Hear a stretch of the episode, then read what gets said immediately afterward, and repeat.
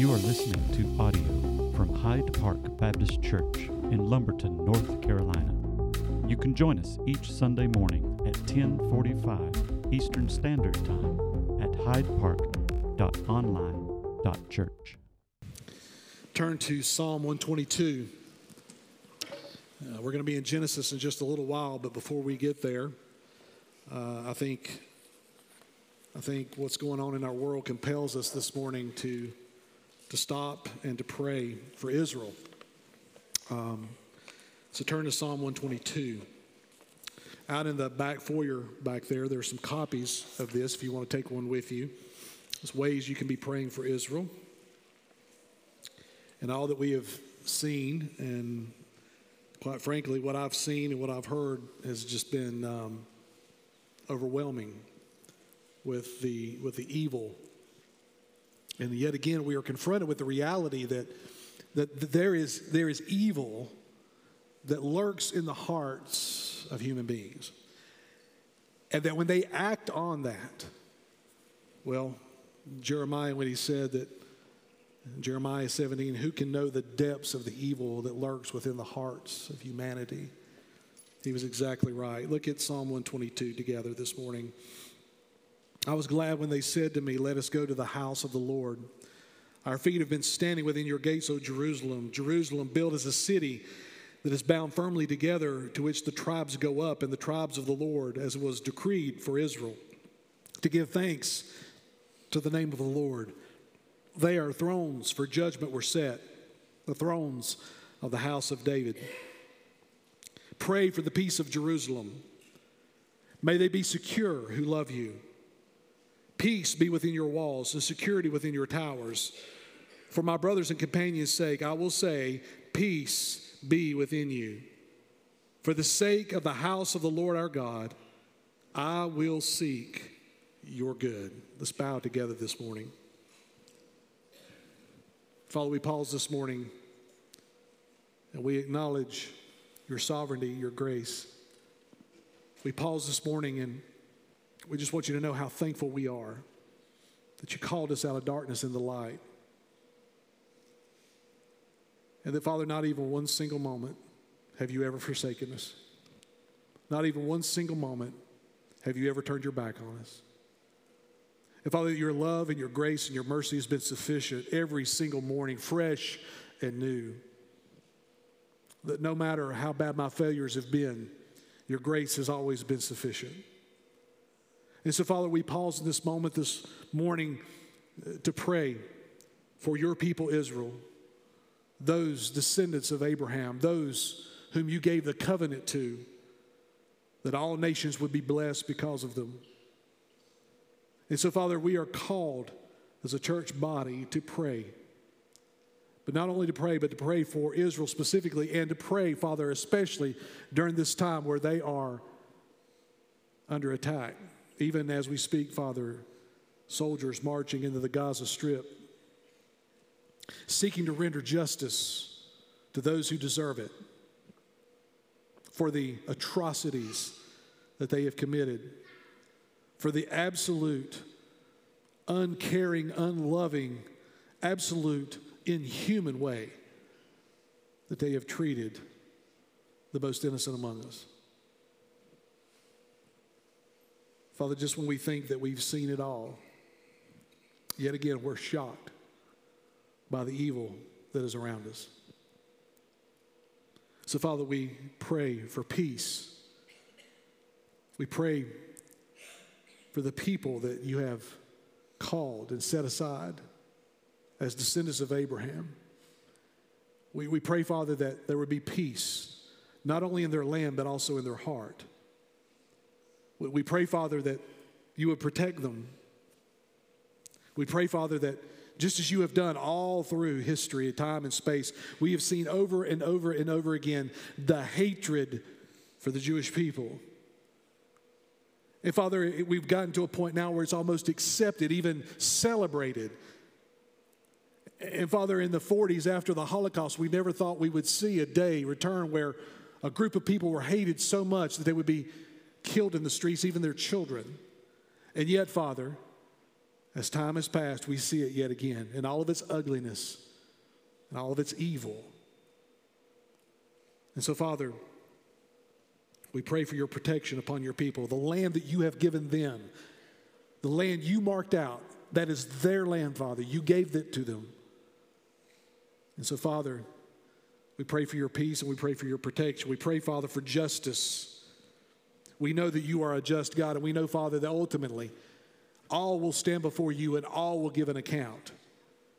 Father, those who are aligned to a false God, those who are acting on behalf of a false God, they will bow the knee. They will be held accountable before you. They will not escape.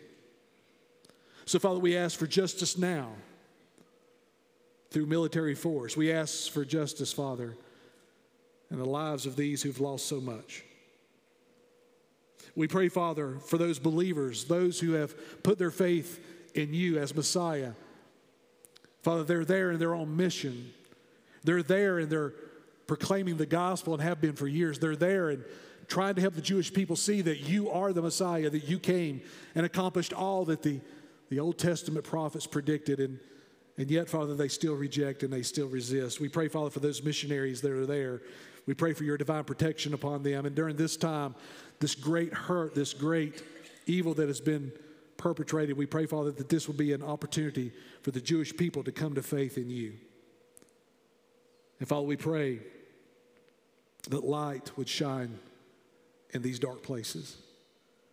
We pray that Christ would be exalted, that he would be accepted that he would be acknowledged as Messiah, and that the Jewish people would put their faith in him. We pray, Father, that as those missionaries do their work, that through this tragedy, eyes would be opened, that through this tragedy, hearts would be softened. Father, you have this incredible, amazing ability to take that which is bad and turn it around for good and turn it around for your glory. And so, Father, we know that you are working all things out according to your will. Nothing caught you by surprise. Father, you're not in heaven wringing your hands trying to figure out what to do. You are in complete and total control. And so, Father, we trust you. And Father, we choose to worship you and praise you even in this. Thank you for your word. Thank you for the beauty of it. Thank you that every promise you've ever made, you will keep.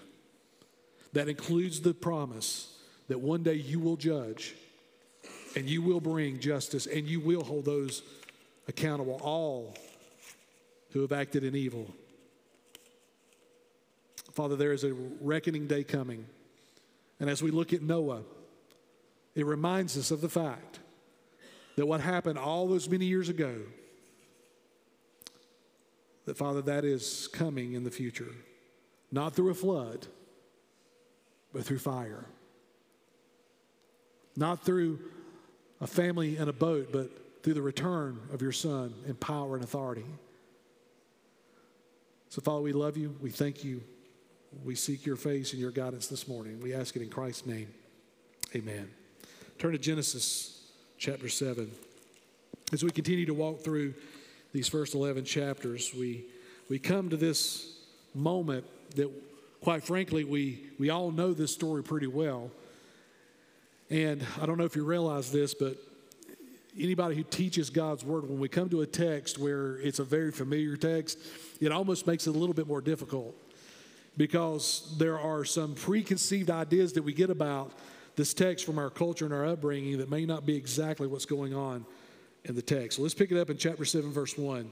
Then the Lord said to Noah, Go into the ark you and all your household, for I have seen that you are righteous before me in this generation.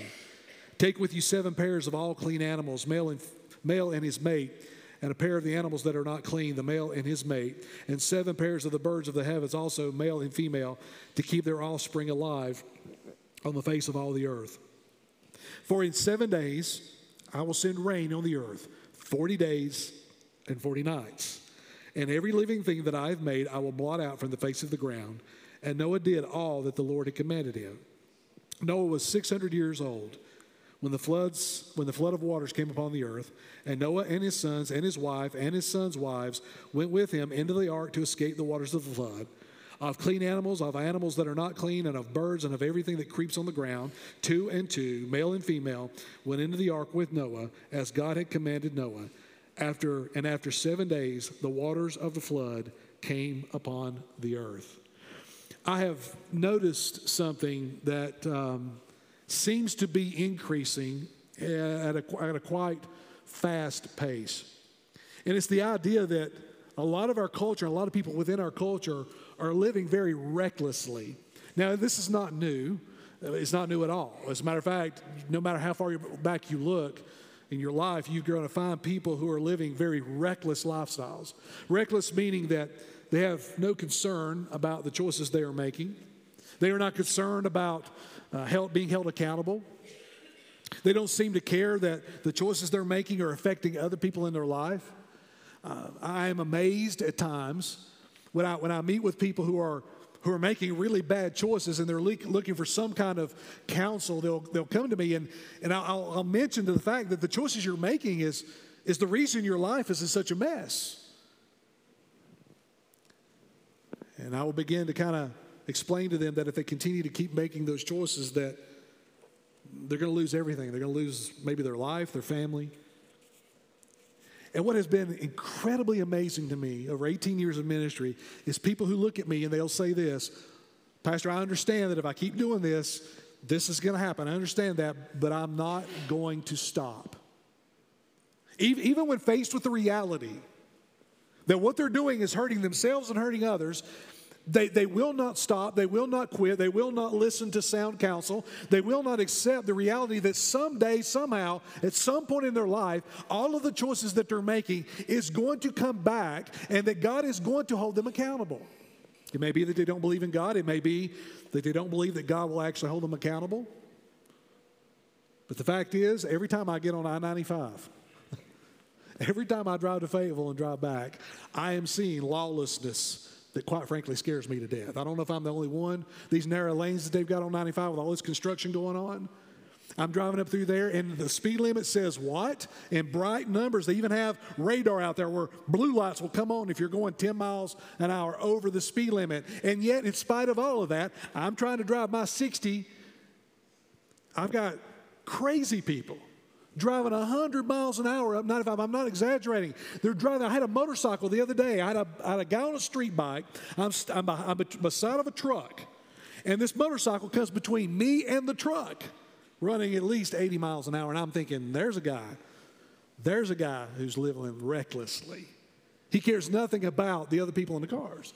He cares nothing about families in minivans who are on their way on to vacation in Florida. They, they, he cares nothing about. All he cares about in that moment is doing what he wants to do. And folks, our culture is becoming more and more and more reckless.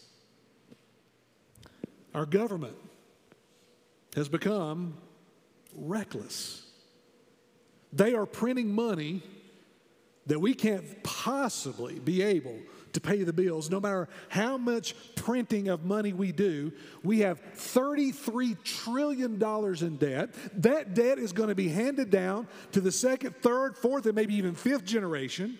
And here's the crazy thing we've not stopped printing money. We're still writing checks we can't possibly back up. That is reckless, and nobody seems to care.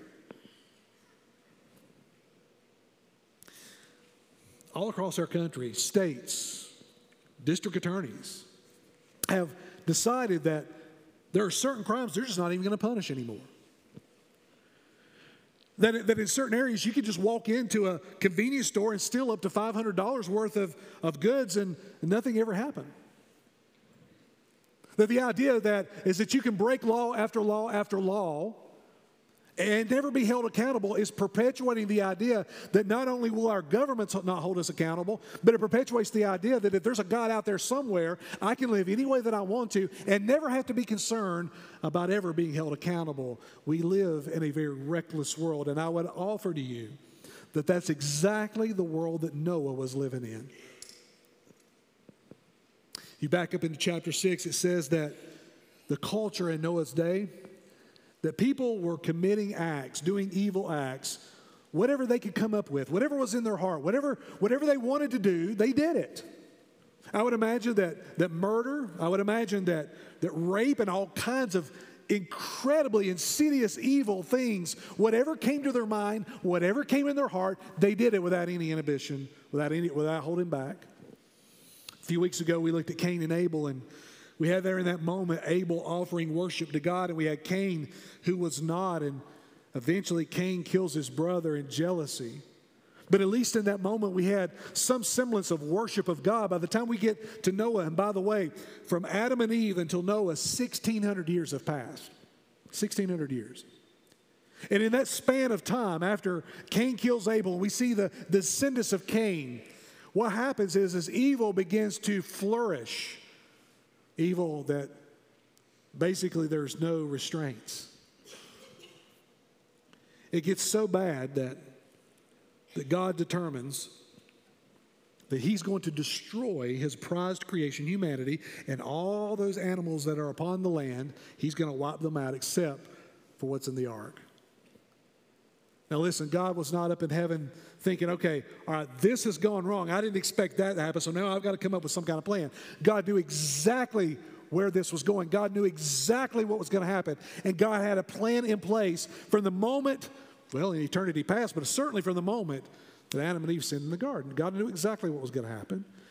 And what happened was is that sin has flourished. Hatred, the evil contents of the hearts of humanity, everything that they could think up, they did it without reservation, without holding back.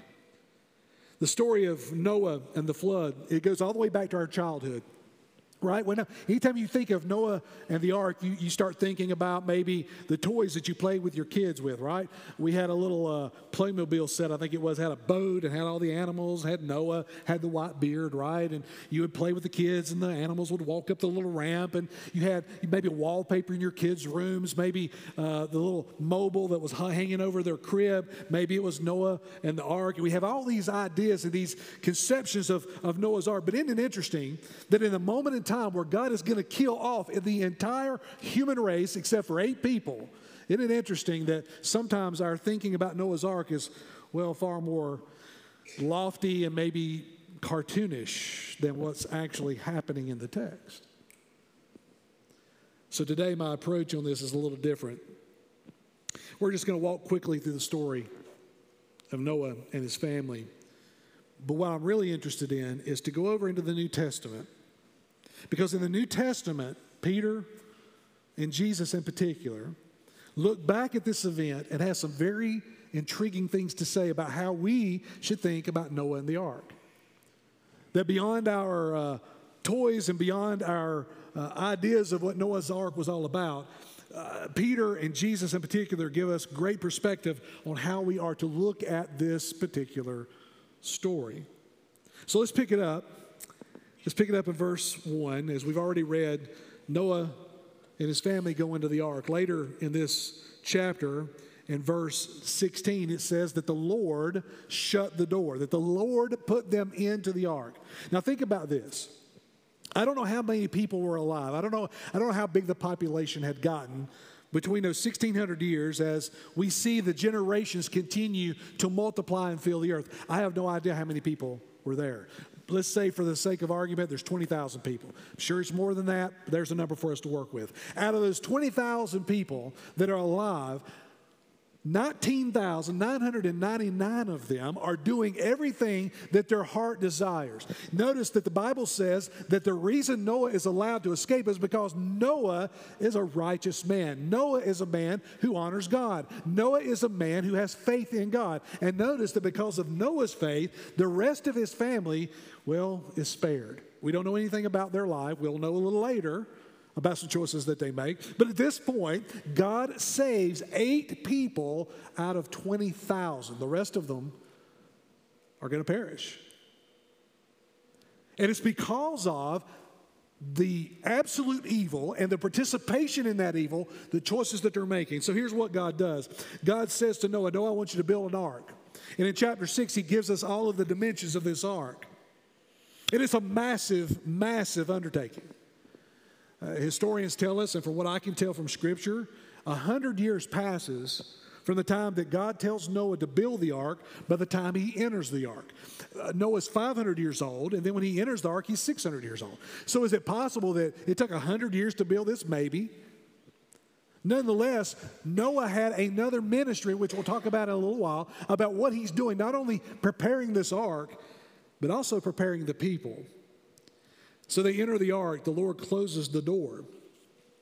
And in this ark, there are animals that God has commanded that Noah would collect and put in there to save and prepare for the next phase of humanity. So they're in this ark, and the waters turn loose. It begins to rain. And it rains for 40 days and 40 nights. And not only is the rain coming down, but the water is coming up. That, that God released the fountains of the deep, and the water begins to, to rise. And at that very moment, all the people who are outside of that ark begin to realize that judgment has come.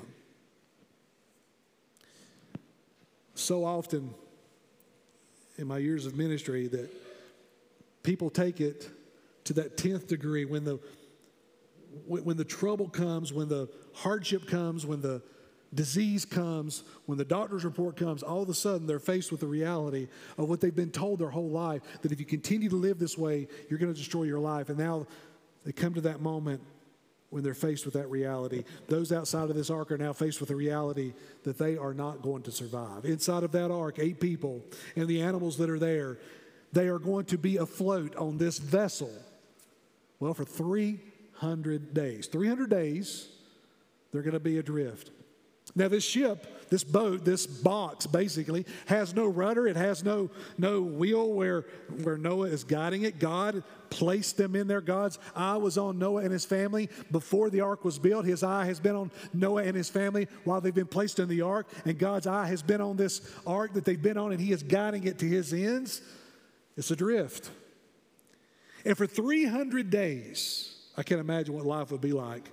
But for 300 days, they look out from the bow of that ship and they see nothing but water as far as the eye can see. On the 300th day, the boat lodges on one of the mountaintops of Ararat.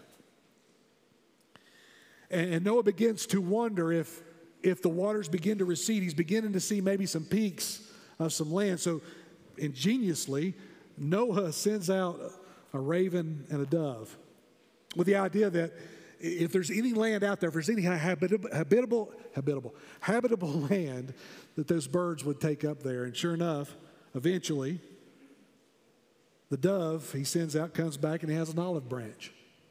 He sends the dove out a second time and it never comes back.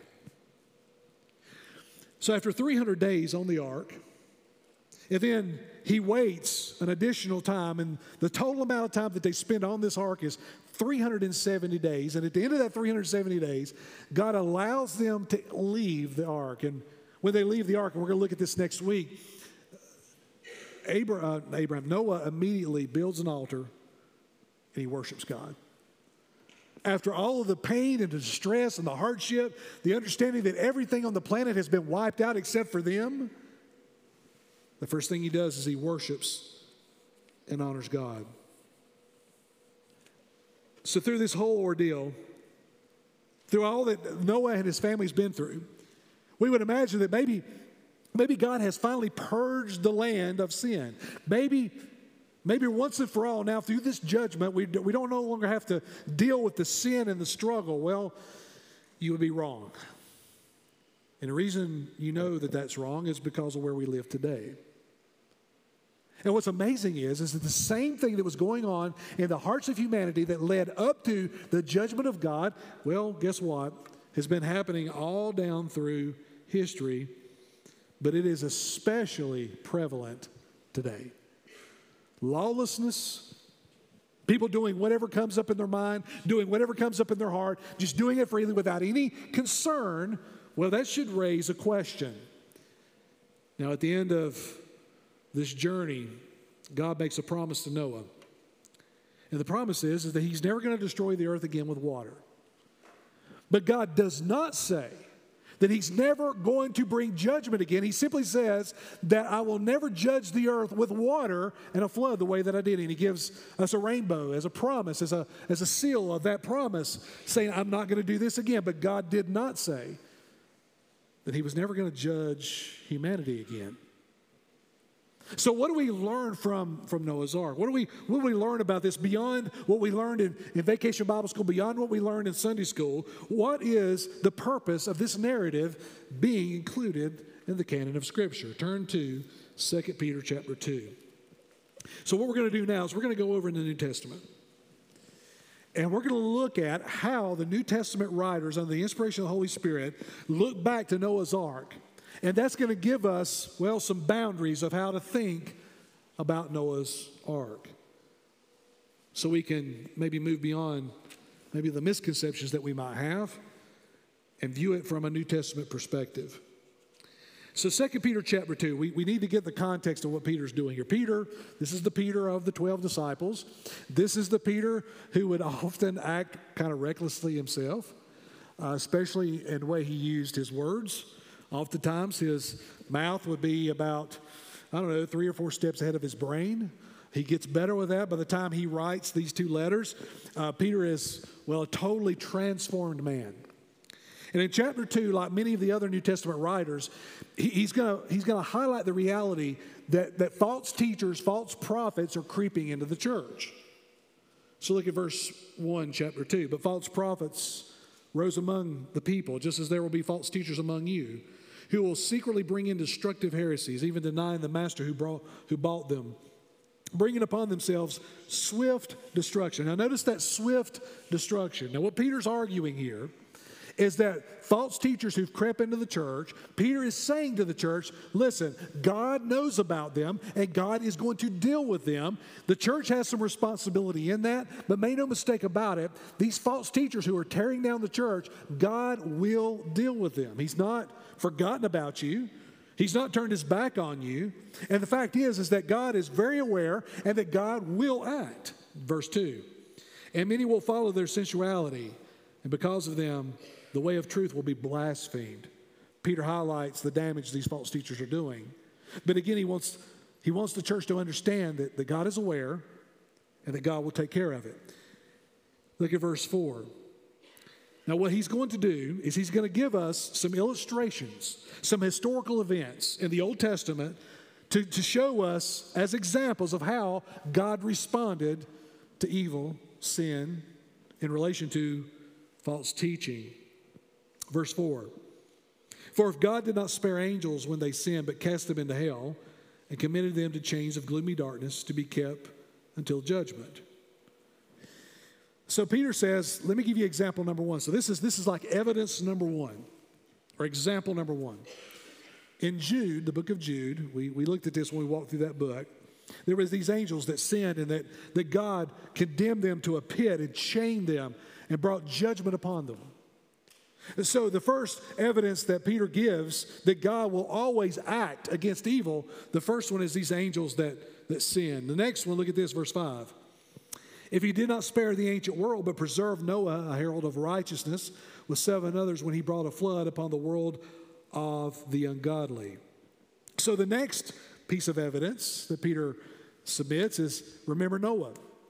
And remember at that time how the world had become ungodly and that God was fully aware of what was going on. So God made preparations not only to spare eight people, but to bring judgment upon those who were doing every bit of evil they could think of. So the first example, the angels. The second example, Noah. Notice how Noah is described here a herald of righteousness. Now, in your translation, you may have the word there, the preacher of righteousness. Peter seems to indicate that during this period of time where God has revealed to Noah that he's going to judge the world and that Noah is to build an ark to prepare for this judgment, apparently Noah had been given a responsibility to proclaim God's judgment coming to the ungodly people that were around him. That word herald basically means to proclaim. And that, that Noah being a righteous man, meaning that his faith was in God, that he obeyed God and he trusted God. Apparently, that during that season of time, maybe that 100 years between when Noah was 500 and 600 when he entered the ark, Noah has been called to proclaim the truth to the people around him. But no one responded. No one repented. He says that the world was, was filled with ungodly people. So, Noah, I don't know how Noah did it. I don't know what he said. I just know that here, according to Peter, Noah was given a responsibility to speak the truth. We shouldn't be surprised by that. All through the Old Testament, what do we find? We find God's judgment getting ready to fall on the nation of Israel because they turned to idolatry. What does God do? He sends prophets, proclaimers, preachers someone who will speak and herald the truth to call them to repentance. Noah was sent to herald the truth. Look at the third entry of evidence. He says, If by turning the cities of Sodom and Gomorrah to ashes, he condemned them to extinction, making them an example of what is going to happen to the ungodly. I want you to focus in on one phrase. Peter says that God has given these angels chained in a pit. He has given Noah the story of Noah, this, this event of, of Noah building the ark and the flood coming, and Sodom and Gomorrah, where he destroyed. He, he is saying that God has given us examples of how God will always keep his promises, and that not one single person who is doing the evil contents of their heart will ever escape a holy God who will ultimately hold them accountable. Not just them, but us as well. The idea is, is that whether in life or in death, you will be held accountable by the creator of this universe. There is no one who will escape. There's no, there's no one who's going to, who, who, is, who is going to escape having to give an account of their life before Holy God. Nobody is. Even as a, even as a believer in Christ, even as, as someone who's put their faith in Jesus, who's been forgiven, who's been adopted, I will still give an account of my life to Jesus. The Bible says that from the moment I was born again until the time that I die, everything that I did as a follower of Jesus, I will have to give an account for. Now, in that moment, I have no fear of hell. I have no fear of God's wrath because that's already been paid for and accounted for by Christ. But for everyone who rejects Christ, everyone who rejects the gospel, not only will you stand before God, but you will stand there without being forgiven. You'll stand there without the covering that Christ provides. You will stand there without Jesus, and in doing so, you'll be condemned. So, either in this life or in the next, make no mistake about it, you're going to be held accountable for the choices that you make in this life. Peter says, look at verse 9. He sums it up by saying this Then the Lord knows how to rescue the godly from trials.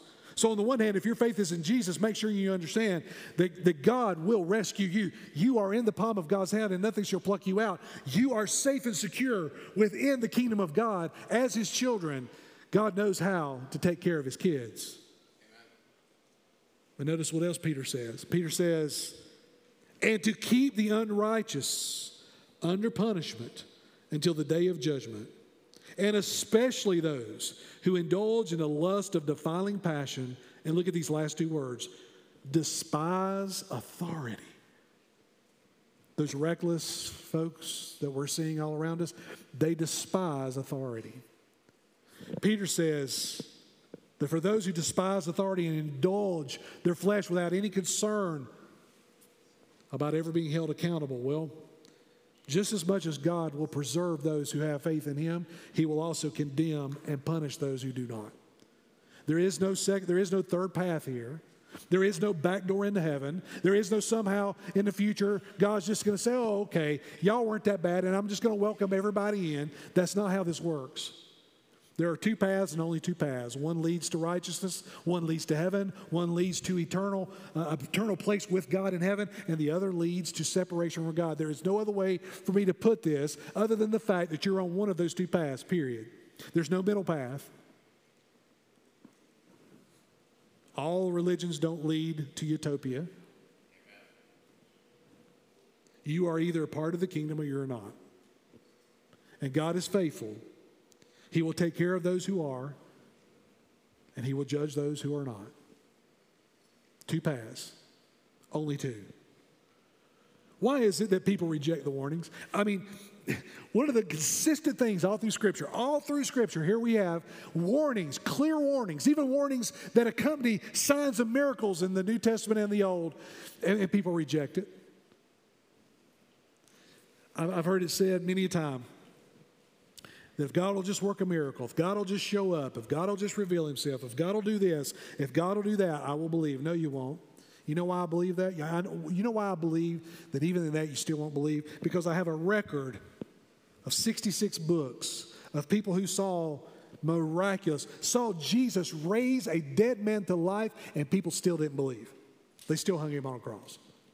People who, who wandered in the desert for 40 years being miraculously supported by the very hand of God, and yet they didn't believe. Why is it? Let me give you three reasons why people reject the warnings. Number one, they are enjoying the evil they're in. They're just enjoying it. I remember what that's like before I came to faith in Christ.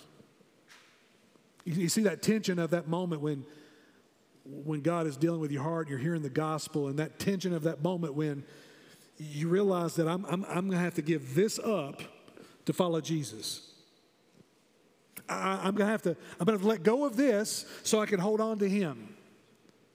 And so there comes that moment where you're standing at that crossroads where you weigh it out and you go, you come to this conclusion. Some of you came to this conclusion. That's why you've not put your faith in Jesus yet. You come to this place and you go, you know what? I like this. I'm enjoying this. So for me to give it up, to follow Jesus, well, that just doesn't make sense to me. I'm going to continue to do what I'm doing because I enjoy it. It brings, it brings happiness into my life, it makes me feel good. Whether that be the indulgences of your flesh or whatever that may be, you've weighed it out and you've decided that the sin you're participating in is better than Jesus and what he has to offer. So there you stand holding on to the world and not willing to surrender all to Christ. Here's another reason people will not accept the warning or why they reject it.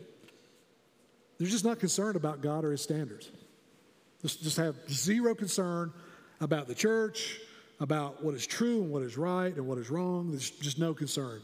I think, I think this this one concerns me as much as any of them because when I'm, when I'm talking with someone who is living a lifestyle that is just bringing incredible brokenness into their life, and I begin to share with them what the truth is, and they just look at me like, I don't care. The apathy, oh my goodness.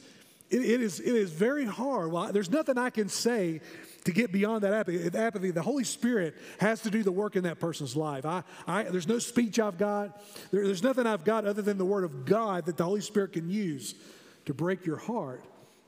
But people who don't care, you've got family members that are lost.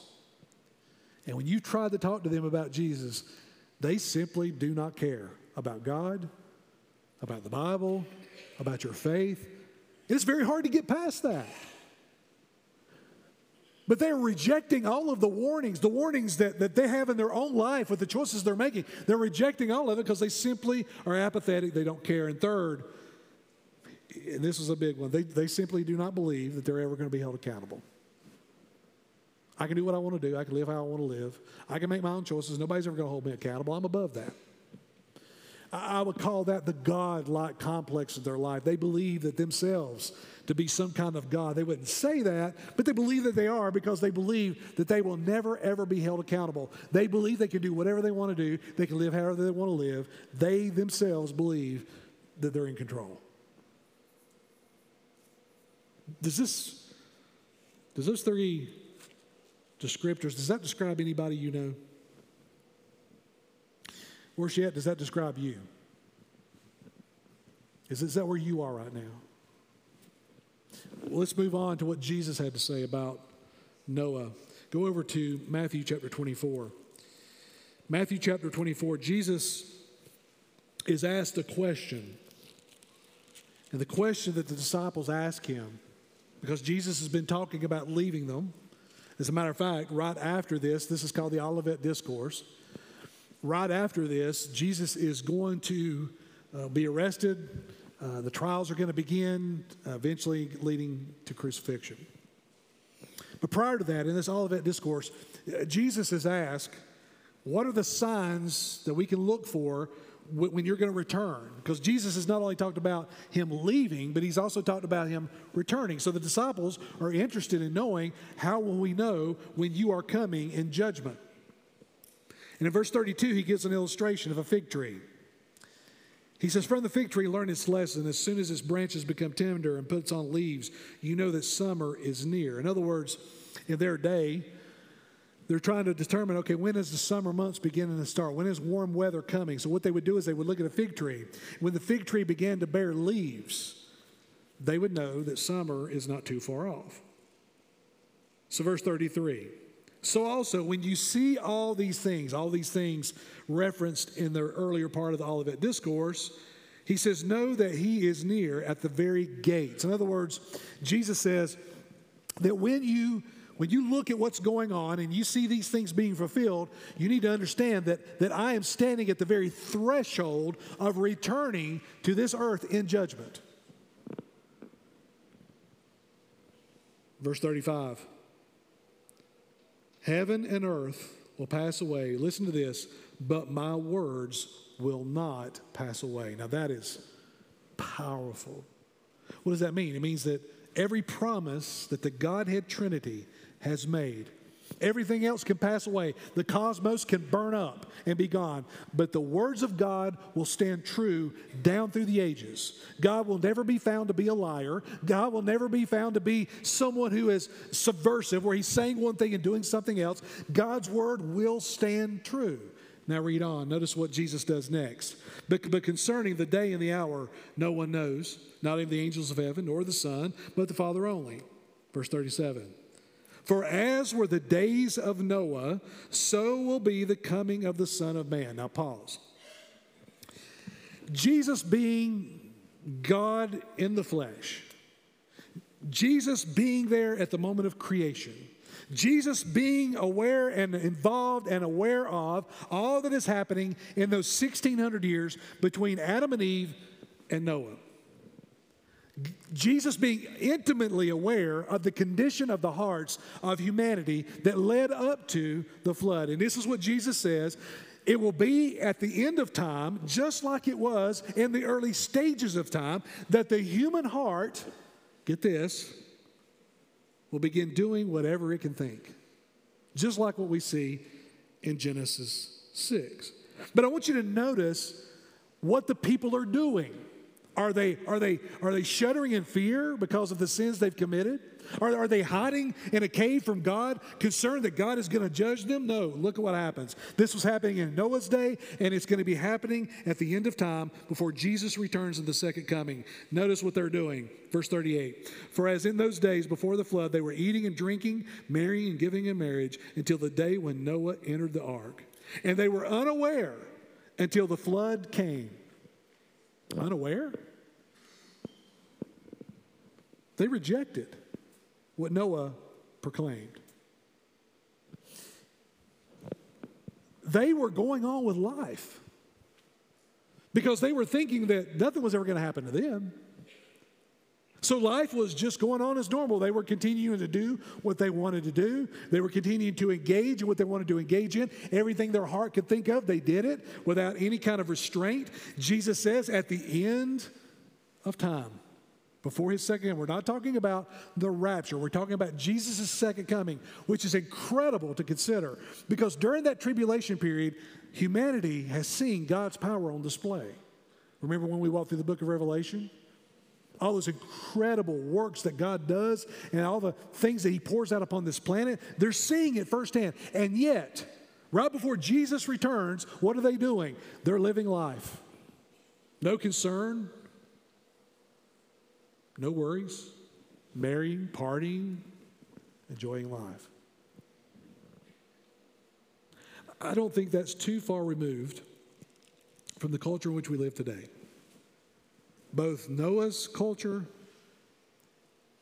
and that generation that will be on this planet when, when Jesus returns. In fact, I don't think there's a whole lot of difference, but I also think that, that what we see right now has to bring to our hearts as followers of Jesus, has to bring to our, our mind that maybe, just maybe, God's judgment is not that far off.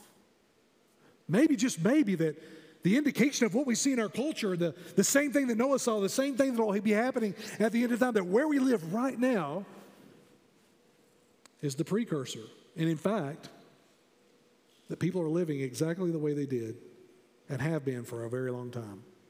No concern for God, no concern for retribution. One last text, 1 Timothy. I'm sorry, 2 Timothy. I'm going to read this list for you because I think Paul summarizes really well uh, what people are going to be doing and acting, how they're going to be living their life during the last days. 2 Timothy chapter 3, I'm just going to read this, then we're going to close. See if this sounds familiar. Paul is writing to Timothy, who's the pastor of the church at Ephesus. Ephesus is living in abject evil and sinfulness. They, they are absolutely embracing everything that is ungodly and debased. That's where Timothy receives this letter. Listen to what Paul says to Timothy. But understand this that in the last days there will become times of difficulty.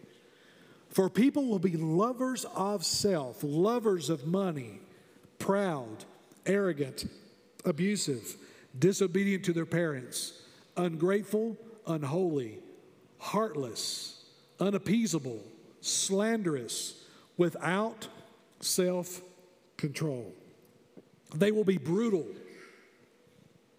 not loving good, treacherous, reckless, swollen with conceit, lovers of pleasure rather than lovers of God, having the appearance of godliness, but denying its power. And Paul says to Timothy, Timothy, people who practice these things, people who have invested their life into these things, he says, Timothy, Timothy, avoid these people. You see, they don't believe that judgment's going to come. They don't believe that they're going to be held accountable. If 2 Timothy chapter 3 is not a clear description of our current culture, I don't know what is. And it's the same culture that Noah experienced and God brought judgment. It's the same culture that was happening at Sodom and Gomorrah, and God brought judgment. It was the same culture that infected Israel, and God brought judgment and sent them into 70 years of captivity. It's the same exact culture that Jesus experienced when he would interact with the people around him. It's this exact same culture that we see in the book of Revelation in the end of time, and it's the exact same culture that's alive and well today, and it is welcoming the judgment of God that God has promised, and he will keep that promise either in his return or at your death, you are going to face your Creator. And there will be no excuses. And unless you have Christ in your life, unless Christ has changed you, forgiven you, covered you in his blood, whereby you are cleansed, justified, made whole, and adopted into God's family, unless you have that, you will have nothing else to depend upon because there is nothing else to depend upon in that moment. Why do people not believe in this day of reckoning? Why do they not accept the fact that one day they're going to die, one day they're going to leave this world? Thousands of years have passed, they say. Thousands of years have passed. No sign, nothing has happened. Preachers have been proclaiming this, and nothing has happened. Well, make sure you understand just because thousands of years have passed does not mean that God will ever, ever break his promise. Remember, every word will stand. Well, God's not going to judge me because God is love. I heard that, that God loves everybody and that God accepts everybody. And Lord, I heard on the, the news or I heard in the culture or I heard in society or I heard on social media that, that God is love. And, and so therefore, He's going to accept me no matter what I do. Well, that's a really good lie that Satan has perpetuated across this globe. Yes, God is love, but in love, He's also a judge, and He will hold you accountable because God can't tell a lie. And the fact is, that we were all born into sinfulness and brokenness. We're all broken. We, we've all, we were all born in rebellion against God. Well, the other one, I'm not that bad. I'm not as bad as the person down the street. I'm not as bad as the person that I saw online doing this. I'm not that bad. I'm a pretty good person. Are you perfect? Because that's what's required. And you can't obtain it, and I can't either. That's why I had to come to this place where I put my faith in something greater than myself. Folks, the reality is, what does Noah's Ark teach us? It, it, teaches us that God is going to judge. It teaches us that, if anything, God is consistent in what he does and that there is no way you are going to escape. There is no way you are going to sidestep this judgment apart from Christ. There is no way that you're going to find some back door. There is no way you're going to be able to get away from the judgment of God apart from Christ. So I appeal to you, I plead for you, I plead with you, and I plead for you to put your faith in Jesus before it's too late. Put your faith in Him, surrender to Him. He loves you. He loves you with an everlasting love so much that He would allow His Son to die in your place. And what He is doing is He's compelling you, He's calling you, He's drawing you. He's saying, if you want to escape the coming night, it's only by faith in Him. Thank you for tuning in to this week's sermon. For more information about Hyde Park Baptist Church, please check out our website, hydepark.church, or on social media on Facebook and Instagram.